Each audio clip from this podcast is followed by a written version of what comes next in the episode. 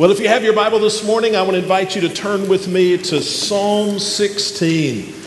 I want us to be mindful this morning as we're worshiping here that our students, our youth, are worshiping at their summer camp at Centrifuge, and I hope you'll be praying for them all this week. And so many important decisions in life are made at these youth camps. I know that my life was radically changed at a youth camp. I came to know Christ at a youth camp. And so we're praying that these young people will have the same kind of experience and that it will just be a transforming component of their spiritual lives. And then our children tomorrow, tomorrow morning, are going to children's camp. And so we'll have kids spread out all over the place. I hope you'll be praying for that as well. Hey, one more housekeeping note. Uh, I was on vacation this past week, and I just want to take a moment and say a public thanksgiving to the ministers, to the staff of First Baptist Church of Nacogdoches. It is so comforting, it is so helpful to me to know such trustworthy men and women uh, that I can lean on when I'm not here. I think of Mark and Tom and Grant and Caleb and Melanie and another Caleb and Jonathan and Jeff and Hunter and they just did a fantastic job last week. Uh, sure enough, when the pastor takes vacation, a bunch of things happen that were unexpected. And things happened this last week, and they just stood up and took care of those, and I'm very thankful for them. Well, you have your Bible this morning. Turn to Psalm 16. The Bible, as you know, is filled with all different kinds of literature. We call these genres. They're uh, is historical literature in our Bible. And the historical literature does just what you would think it would do. It tells us what has happened. We find in the Bible law and the epistles, which both tell us something of the nature of God and they teach us the doctrines, the truths of God. We find prophecy in Scripture which warns us. We find wisdom literature that enlightens us. We find the Gospels which lead us to fall in love with Jesus. And we also find the Psalms the Psalms are different than every other part of the Bible. If you've read through the Psalms, you know they don't read quite the same as the Gospels or the book of Romans or the book of Revelation or the prophets. The, the Psalms are different. So, what is the point of the Psalms? What are the Psalms teaching us that we don't see in the rest of the Bible?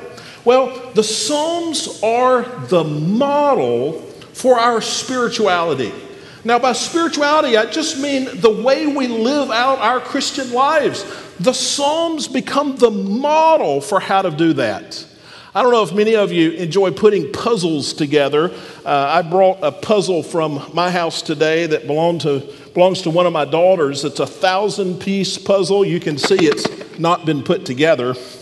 But the key to a puzzle First of all, are the pieces, right? A thousand pieces for this puzzle. But there's another key. What is that? It's the box top, right? It would be nearly impossible to put this puzzle together without the top of the box because that shows us what the puzzle should look like. Well, the book of Psalms is the top of the box for how to live out the Christian life.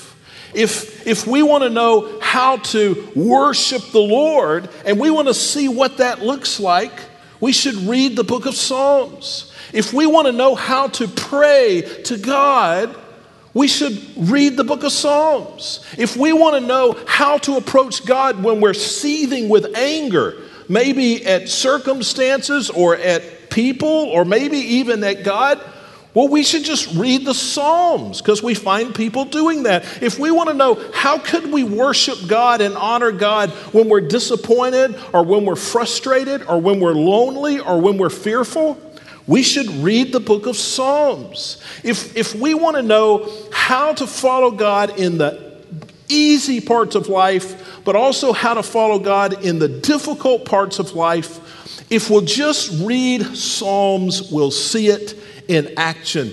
Psalms becomes the box top for how to live the Christian life. One of the things that I've been doing over the last year is is studying the spirituality, how to live out the Christian life for key people in the history of the church. I'm working on a, a, PhD, and one of the things that I'm doing in order to prepare for that or to earn that is I started with the, with the generation immediately following the last pages of Scripture. And so this would be in the late first century. And I looked at how did those key Christians live out their lives. And then I went to the next century and the next century and the next century. And I tried to identify the key people in every century.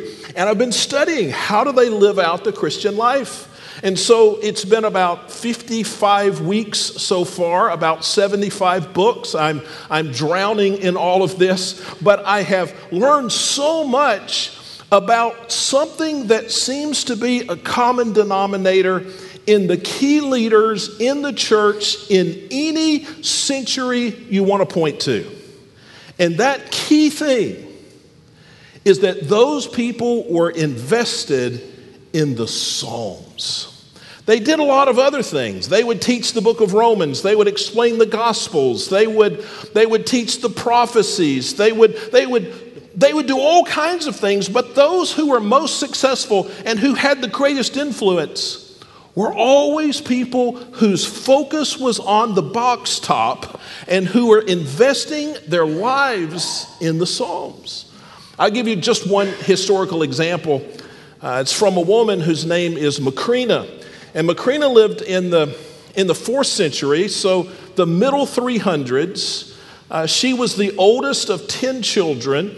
Her father died when she was relatively young. And her mother really struggled to take care of the children after the death of her husband. So Macrina, the oldest child, she just stepped up to the plate and she became really the parent for these other nine children. And she taught them the Word of God. And she taught these children to pray. And she helped them to grow in their faith. And did you know that three of her brothers became what we call today church fathers? Meaning these key people in the beginning of the Christian era that, that helped us have the best understanding possible of what the Word of God says.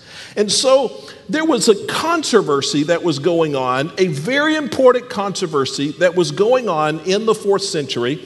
And you, you, you're not interested enough to know all the details, but there was a fight about whether or not the church would embrace the clear teaching, the simple teaching of Scripture about the Trinity. That God the Father, God the Son, and God the Holy Spirit, one God, three persons, clearly taught in the Bible. What during the fourth century, uh, very influential people began to teach that something else was the truth. And they began to reject what the Bible said. And so it seemed that the whole church was beginning to go in the wrong direction. And two men, and three or four men, but two men that I want to talk about today were really instrumental in making sure that the church did not reject the simple, clear truth of Scripture that the Father is God, the Son is God, and the Spirit is God. Those two men were two of the brothers of Macrina. And so when you look at their lives, they went through some high points and some low points. There were some times when they struggled with pride and arrogance, when they struggled with their understanding of Scripture. And every single time they struggled, you know who was there? Macrina. And when Macrina died near the end of the fourth century, her brother Gregory, one of these two, Gregory of Nyssa and Basil, uh, Gregory was with her and he wrote her biography after she died. And here's what he said. I'm going to bring all these all these pieces together. Gregory said that the one person who was responsible for keeping the church on the Bible. This was perhaps the most critical juncture in the history of the church when the church could clearly have gone a different direction and Christianity would not look like biblical Christianity. And he says the one key person behind the scenes that made it all happen, that kept us faithful to Scripture, was Macrina which is probably a name you've never heard of. I think that's interesting. So here's this woman. She's the woman behind these brothers, and they were the ones on the front line, but they said it was her. It was her. She had the strength. She had the intellect. She had the fervor and the passion. It was Macrina. Now, what was her what was her secret? So if if Macrina is the greatest woman who ever lived outside of the Bible, what was her secret? Well, what she said matched with what Basil wrote, and it matched with what Gregory wrote. Her secret was that she lived in the Psalms. She had memorized the entire book of Psalms by age 12. Can you imagine that? 150 Psalms. And she began at age 12 to quote a psalm once an hour, every hour she was awake, seven days a week until she died. And she quoted it aloud so that she ministered to everybody in her household and then all the people that later would come to her for advice and counsel and leadership. And the reason this woman was, was this foundation piece to what the church is today is because she was invested in the Psalms. Now, here's, here's why I tell you that story. So that's the fourth century. I've looked at the fifth century, the sixth century, the seventh century. I'm up through the 17th century. I'll finish the rest of it hopefully by Christmas. But every key person in every century was a person who lived in the Psalms. The Psalms, that is that common denominator. It is the box top to the Christian life. It's the Psalms that teach us how to pray, how to worship, how to handle frustration, disappointment, loneliness, fear, confusion. It's the Psalms, the Psalms. So we're taking the month of July, we're focusing on the Psalms. Uh, Lord willing, we're going to do this next July and the next July. Psalms, it's a long book. It'll take us three years to get all the way through it, but we're reading through. Hopefully, you're reading with us the Psalms every day. We're memorizing a psalm. We're doing our devotions out of the Psalms, our family devotions, and we're preaching from the Psalms. So today, I want us to look at one verse in Psalm 16. If you're reading with us, you read this last Wednesday, you read the whole psalm. But I want to look at just one verse. We're going to be brief this morning, but I think this verse will be an encouragement to you and it will help us to live in the Psalms. So you're looking with me? Psalm 16, verse 6. The boundary lines have fallen for me in pleasant places. Indeed, I have a beautiful inheritance. How many times a day does somebody ask you, How are you doing? How are you doing? How are you doing? How's your day going? How are you doing? And we just mumble something back. I want to give you something new to say. When somebody says, How are you doing? say this The boundary lines have fallen for me in pleasant places, and I have a beautiful inheritance. Because that's our testimony. Now, I, I, want that to ring in your ears before we leave today. So let's start by reading it together. Can you show it to us on the screen one more time? Let's read this aloud. Are you ready? The boundary lines have fallen for me in pleasant places. Indeed, I have a beautiful inheritance. Now, we're going to focus on the boundary lines. But before we get to that, quickly, I want you to see two other things in this verse. I want you to see where the lines have come from, and then I want you to see how they're characterized as an inheritance. So it says the boundary lines have fallen, have fallen. That's an important word. What does it mean that something has fallen? That means it's come from a higher place. He's talking about these blessings of God, these boundary lines, they have come to us from the Lord. James 1:17 says all good and perfect gifts have come from heaven. They've come from the Lord. And these boundary lines, this blessing that God has given to us, it has come from the Lord. Now he's talking specifically about our salvation. He's talking about the fact that we've been adopted into the family of God. And so God has sort of drawn a line around us, and He said, You are in my circle, the boundary lines, and they have come from heaven. It's important for us to know, it's important for us to remember that we are not children of God because we reached out to Him first. It's not that we're so good, so clever, that we're so interested in God that we have searched Him out, we have found Him and made a bargain with Him, and so He is he has saved us. No, the Bible says it starts with God looking down to us. The Bible says that God loved us before we even sinned. God looks down to us. He sent His Son while we were still sinners, and God has initiated this. He has offered us this salvation because of what He's done for us. The boundary lines have fallen down from heaven. And then notice right at the end of the verse, it says that they are a beautiful inheritance. And I think that just reaffirms this whole idea of the gospel. An inheritance is not something you go and get for yourself, right? You're not putting back for your own inheritance. An inheritance isn't, something that you earn, it is something somebody else earns and they give it to you.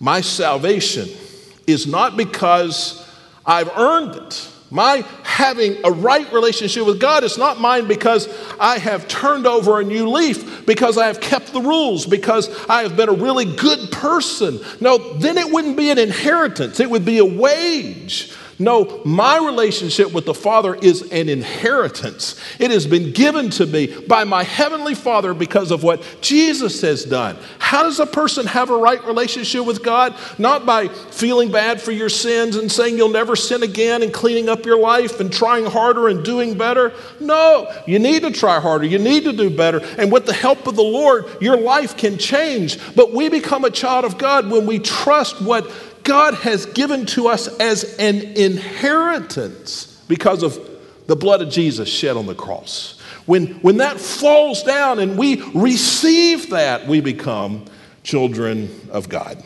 Now, with that being said, I want to look at the boundary lines. So, how are you doing? I'll tell you how I'm doing. Lord, the boundary lines have fallen for me in pleasant places.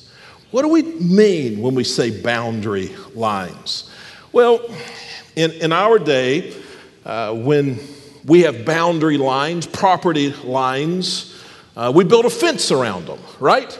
And so I have a fence over here because I wanted this to stick in your mind. This is what the fence looks like at my house. And so I have a boundary line at my house, a property line. And when I think of the boundary lines, I think of a fence, looks just like that. That's a boundary line. Now, what does God mean when he says when he says that he has put these boundary lines around us? How is this a blessing? Well, let me give you four quick things. Number 1, the boundary lines determine what I am protected from. When I think about my house, when I think about my home and the fence that is in the backyard, one of the reasons you might put up a fence is so that you'll be protected from things, right? One of the reasons people will erect fences, tall fences in their, in their lives, in their, in, on their property, is that they would be protected from things. And so that's the first thing I think of when it says when the psalmist says that the boundary lines from God have fallen for me in pleasant places. Now, what am I protected from? As a child of God, this is talking about our salvation. I am a child of God. I've trusted what Jesus Christ has done. So the boundary lines have fallen for me in pleasant places, and they protect me from something. What do they protect me from? They protect me from death.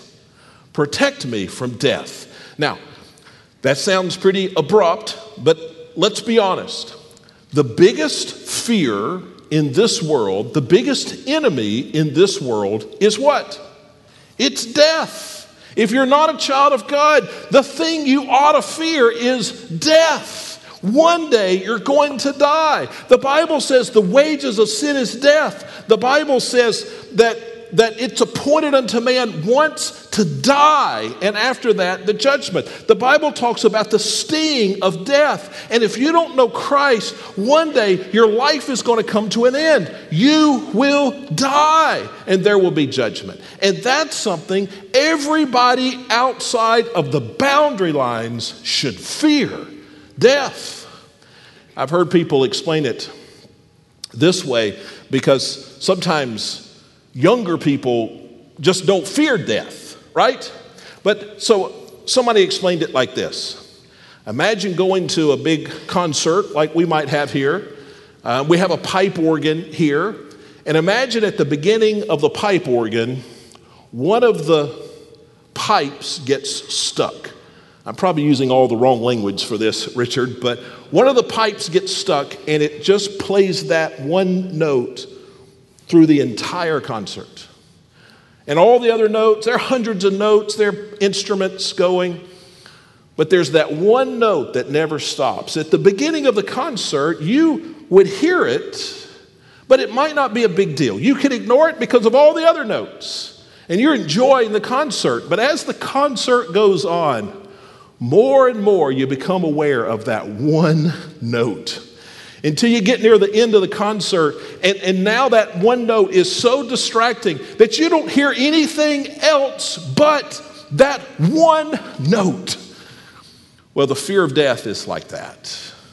And you may be a young person and you're just aware of death. There may be a season in your life when it's just sort of a distant thought. But I'm telling you, as you get older and older and as life goes on, if you're outside the boundary, the fear of death will become louder and louder until it's all you focus on the fear of death. But this fence, this boundary that has fallen to me, it protects me from death. The Bible says that death has a sting, but what the Bible says for those inside the fence, where death is your victory, where death is your sting. The sting of death is sin, the power of sin is the law, but thanks be to God who gives us the victory through our Lord Jesus Christ. The Bible says that though we die, yet shall we live. And when I think about the boundary lines that God has put around my life, I think first of all, those lines, that fence protects me from death. There's another thing the boundary lines do they determine what belongs to me.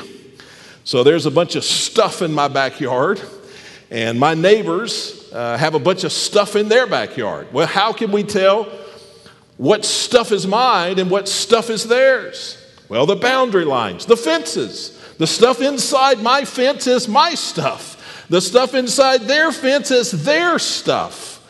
And when I think about the fact that God has drawn these boundary lines around my life, I'm reminded that God has blessed me with some stuff. To, to be a little bit irreverent, Psalm 103 2 says, My soul, bless the Lord and do not forget all of his benefits for he forgives all your iniquity. He heals all of your diseases. He redeems your life from the pit. He crowns you with faithful love and compassion. He satisfies you with good things. Your youth is renewed like the eagle.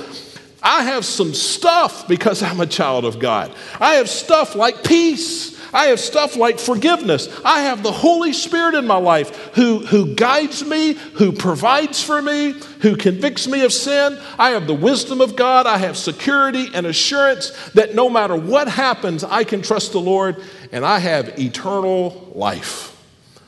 When I think about the boundary lines for me have fallen into pleasant places, it reminds me that God has given me some stuff.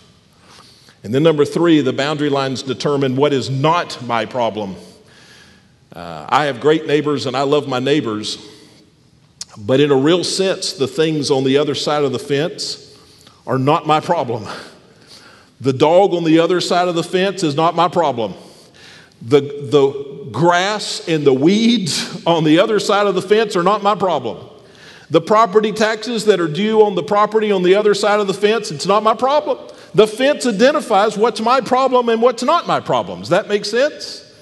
And when the Bible says that God has put some boundary lines around our lives, it's a reminder there are some things that just are not my problem. And if this were a full length message, I would give you 10 of those, but it's not, so I'm just going to give you one. Tomorrow is not my problem. I think it's, uh, it would be one of the best reminders that any of us could ever have if we would just think of the fact that God has given these boundary lines in our lives and, and outside the boundary lines, tomorrow. Jesus said it this way in Matthew 6 31. Uh, don't worry, saying, What we eat, what, what will we drink, what will we wear? For the Gentiles eagerly seek these things. Lost people worry about tomorrow and should. He says, Your heavenly Father knows that you need them, but seek first the kingdom of God and his righteousness, and all these things shall be added or be provided for you. Therefore, don't worry about tomorrow because tomorrow will worry about itself. Each day has enough trouble of its own. He says, Tomorrow is above your pay grade. Tomorrow is outside the boundary. Just, just seek God today and let God worry about tomorrow. Some of us, what we need to do is we need to take that last verse, you still see it on the screen there, Matthew 6, 24, 34, and we need to put it with that verse that we've been looking at. Uh, the, the boundary lines of me, for me have fallen in a pleasant place. We need to put those two verses together, and when you do, here's what you come up with. Therefore, don't worry about tomorrow because tomorrow is outside the boundary lines that God has placed in my life. There's a fourth thing quickly. The boundary lines determine the place I can live in peace. You know, the boundary lines at my house, they determine what is my home. And so inside my fence, like that fence, that's my home, that's mine. And it's a place of peace, it's a place of rest. Nobody criticizes me at my house, for the most part. I am fully loved in my home.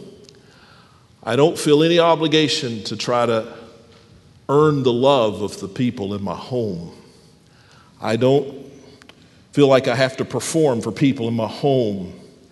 I don't feel like I have to keep up appearances for people in my home. My home inside the boundary lines is a place of peace. And when God says that He has put these boundary lines around us, He's telling us that we dwell with Him with peace. I don't have to earn the love of my Father. Jesus has already done it. I don't have to impress my Father. There is no condemnation before my Father because of what Christ has done. And the boundary lines remind me that I live in a place of peace. So, how are you doing? What are you going to say at work tomorrow when somebody says, How are you doing? I suggest you say this The boundary lines for me have fallen in pleasant places. Just so your head bowed and eyes closed, I want to ask you two questions. Have you stepped within the boundary lines the Lord has set for you? See, the, the lines come from heaven. And God invites you in. Will you trust what Christ has done for your forgiveness? That He has made a way and surrender to the Lord? and live in the boundary lines that He has given to you. If today you need to do that in this service, you can, even where you sit. Lord, I trust you. I'm guilty of sin, I deserve death, but I trust that what Christ has done for me is enough. And I love you and surrender to you. But let me ask a second question. Are you celebrating the boundary lines the Lord has placed in your life? How are you doing? How are you doing? The boundary lines have fallen for me in pleasant places. I am protected from death. And I live with my Lord fully accepted because of the blood of Christ. And I praise him for that. Father in heaven, listen to the praise of my lips as I thank you that for me, the boundary lines have fallen into pleasant places.